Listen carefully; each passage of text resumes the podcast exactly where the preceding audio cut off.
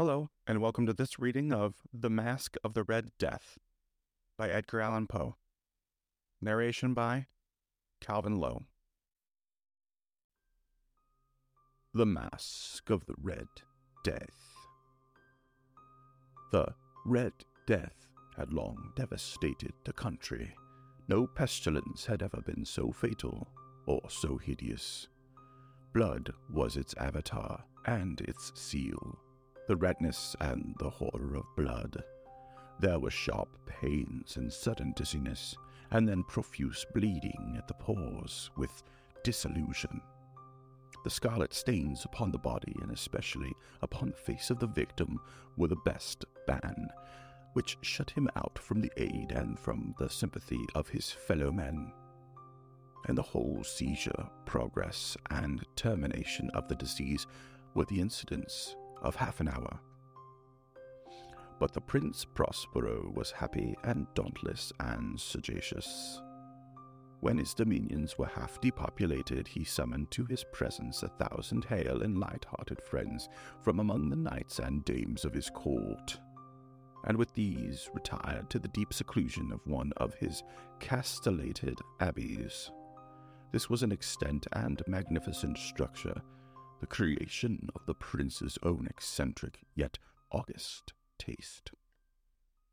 A strong and lofty wall girdled in. This wall had gates of iron. The courtiers, having entered, brought furnaces and massy hammers and welded the bolts. They resolved to leave means neither of ingress or egress to the sudden impulses of despair or of frenzy from within the abbey was amply provisioned. With such precautions, the courtiers might bid defiance to contagion. The external world could take care of itself. In the meantime, it was folly to grieve or to think. The prince had provided all the appliances of pleasure. There were buffoons, there were improvisatori, there were ballet dancers, there were musicians, there was beauty. There was wine. All these and security there within.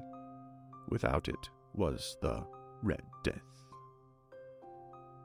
It was toward the close of the fifth or sixth month of his seclusion, and while the pestilence raged most furiously abroad, that the Prince Prospero entertained his thousand friends at a masked ball of the most unusual magnificence. It was a voluptuous scene, that masquerade. But first, let me tell you about the rooms in which it was held. There were seven, an imperial suite. In many palaces, however, such suites form a long and straight vista, while the folding doors slide back nearly to the walls on either hand, so that the view of the whole extent is scarcely impeded. Here, the case was very different, as might have been expected from the Duke's love of the bizarre. The apartments were so irregularly disposed that the vision embraced but little more than one at a time. There was a sharp turn at every twenty or thirty yards, and at each turn a novel effect. To the right and left, in the middle of each wall, a tall and narrow Gothic window looked out upon a closed corridor which pursued the windings of the suite. These windows were stained glass whose color varied in accordance with the prevailing hue of the decorations of the chamber into which it opened. That at the eastern extremity was hung, for example, in blue, and vividly blue were its windows. The second chamber was purple in its ornaments and tapestries, and here the panes were purple, the third was green throughout, and so were the casements. The fourth was furnished and lighted with orange, the fifth with white, and the sixth with violet. The seventh apartment was closely shrouded in black velvet tapestries that hung all over the ceiling and down the walls, falling in heavy folds upon a carpet of the same material and hue. But in this chamber only, the color of the windows failed to correspond with the decorations. The panes were scarlet, a deep blood color. Now, in no one of the seven op- apartments was there any lamp of candelabrum. amid the profusion of golden ornaments that lay scattered to and fro or depended from the roof. There was no light of any kind emanating from a lamp or candle within the suite of chambers. But in the corridors that followed the suite, there stood upon opposite of each window a heavy tripod bearing a brazier of fire that projected its rays through the tinted glass and so glaringly illuminated the room. And thus were produced a multitude of gaudy and fantastic appearances. But in the western, or black chamber, the effect of the firelight that streamed upon the dark hangings through the blood tinted panes was ghastly in the extreme and produced so wild a look upon the countenances of those who entered that there were few of the company bold enough to set foot within its precincts at all.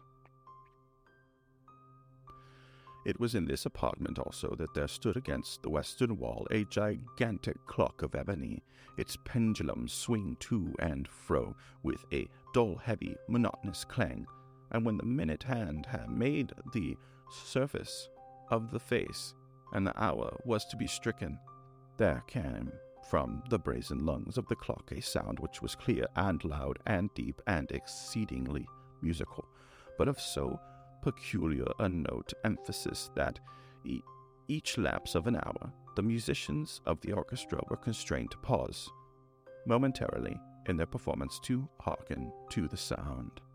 And thus the waltzers perforce ceased their evolutions and there was a brief disconcert of the whole gay company, and while the chimes of the clock yet rang, it was observed that the giddiest grew pale, and the more aged and sedate passed their hands over their brows as if in confused reverie and meditation. But when the echoes had fully ceased, a light laughter at once pervaded the assembly, the musicians looked at each other and smiled as if at their own nervousness and folly, and made whispering vows, each to the other, that the next chiming of the clock should produce in them no similar emotion. And then, after the lapse of sixty minutes, which embraced three thousand and six hundred seconds of the time that flies, there came yet another chiming of the clock, and then were the same disconcert and tremulousness and meditation as before. But in spite of these things, it was a gay and magnificent revel. The tests of the Duke were peculiar. He had a fine eye for colors and effects. He disregarded the decor of mere fashion. His plans were bold and fiery, and his conceptions glowed with barbaric luster. There are some who would have thought him mad. His followers felt that he was not. It was necessary to hear and see and touch him to be sure that he was not. He had directed in great part the movable embellishments of the seven chambers upon occasion of this great fete, and it was his own guiding taste which had given character to the masqueraders. Be sure, they were grotesque. There was such glare, and glitter, and piquancy, and phantasm, much of what has been since seen in Hernani. There were arabesque figures with unsuited limbs and appointments. There were delirious fancies such as the madman fashions. There was much of the beautiful, much of the wanton, much of the bizarre, something of the terrible, and not a little of that which might have excited disgust. To and fro in the seven chambers they were stalked. In fact, a multitude of dreams. And these, the dreams, writhed in and out, taking hue from the rooms and causing the wild music of the orchestra to seem as the echo of their steps. And anon, there strikes the ebony clock which stands in the hall of the velvet, and then, for a moment, all is still and all is silent save the voice of the clock. The dreams are stiff frozen as they stand, but the echoes of the chime die away. They have endured but an instant, and a light half subdued laughter la- floats after them as they depart. And now again the music swells, and the dreams live and writhe to and fro mer- merrily, more than ever, taking hue from the many tinted windows through which stream the rays from the tripods. But to the chamber which lies most westwardly of the seven, there are now none of the maskers who venture For the night is waning away, and there flows a ruddier light through the blood colored panes, and the blackness of the sable drapery appalls. And to him whose foot falls upon the sable carpet, where comes from the near clock of ebony and muffled peal more solemnly emphatic than any which reaches their ears who indulge in more remote gaieties of other apartments. But these other apartments were densely crowded, and in them beat feverishly the heart of life, and the revel went willingly on, until at length there commenced the sounding of midnight upon the clock. And then the music ceased, as I have told, and the evolutions of the waltzers were quieted, and there was an uneasy cessation of all things as before. But now there were twelve strokes to be sounded by the bell of the clock, and thus it happened, perhaps, that more of a thought crept, with more of time, into the meditations of the thoughtful, among who revealed. And thus, too, it happened, perhaps, that before the last echoes of the last chime had utterly sunk into silence, there were many individuals in the crowd who had found leisure to become aware of the presence of a masked figure which had arrested the attention of no single individual before. And the rumor of this new presence having spread itself whisperingly around, there arose at length from the whole company a buzz or murmur expressive of disapprobation and surprise, then finally of terror, of horror, and of disgust. In an assembly of phantasms such as I have painted, it may well be supposed that no ordinary appearance could have excited such sensation. In truth, the masquerade license of the night was nearly unlimited, but the figure in question had out Heroded Herod, and gone beyond the bounds of even the prince's indefinite decorum. There are chords in the heart of the most reckless which cannot be touched without emotion. Even with the utterly lost, to whom life and death are equally jests, there are matters which no jests can be made. The whole company, indeed, seemed now deeply to feel that in the costume and bearing of the stranger neither wit nor propriety existed. The figure was tall and gaunt and shrouded from head to foot in the habiliments of the grave.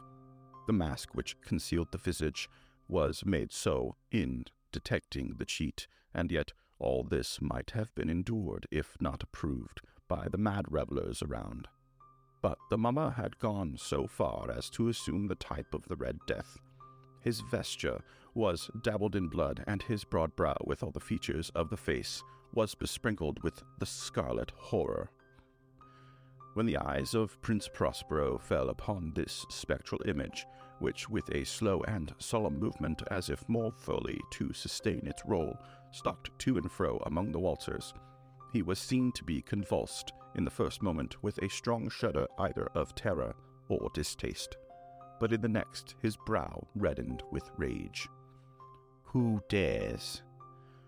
he demanded hoarsely of the courtiers who stood near him. Who dares insult us with this blasphemous mockery? Seize him and unmask him, that we may know whom we have to hang to sunrise from the battlements. It was in the eastern or blue chamber in which stood Prince Prospero as he uttered these words. They rang throughout the seven rooms loudly and clearly, for the prince was a bold and robust man, and the music had become hushed at the waving of his hand. It is in the blue room where the prince stood, with a group of pale courtiers by his side. At first, as he spoke, there was a slight rushing movement of this group in the direction of the intruder, who at the moment was also near at hand, and now, with deliberate and stately steps, made a closer approach to the speaker. But from a certain nameless awe with which the mad assumptions of the mummer had inspired the whole party, there were found none who put forth hand to seize him, so that unimpeded he passed within a yard of the prince's person, and while the vast assembly, as if with one impulse, shrank from the centers of the rooms to the walls, he made his way interruptedly, but with the same solemn and measured step which had distinguished him from the first, through the blue chamber to the purple, through the purple to the green, through the green to the orange, through this again to the white, and even thence to the violet, a decided movement had been made to arrest him. It was then, however, that the Prince Prospero, mattering with rage, and the shame of his own momentary cowardice, rushed hurriedly through the six chambers, while none followed him on account of a deadly terror that had seized upon all. He bore aloft a drawn dagger and had approached in rapid impetuosity to within three or four feet of the retreating figure, when the latter, having attained the extremity of the velvet apartment, turned suddenly and confronted his pursuer. There was a sharp cry, and the dagger dropped gleaming upon the sable carpet, upon which, instantly afterwards, fell prostrate in death the Prince Prospero. Then, summoning the wild courage of despair, a throng of revelers at once threw themselves into the black apartment, and seizing the mummer, whose tall figure stood erect, motionless within the shadow of the ebony clock, gasped in unutterable horror at finding the grave cerements and corpse like mask which they handled with so violent a rudeness, untenanted by any tangible form. And now was acknowledged the presence of the Red Death.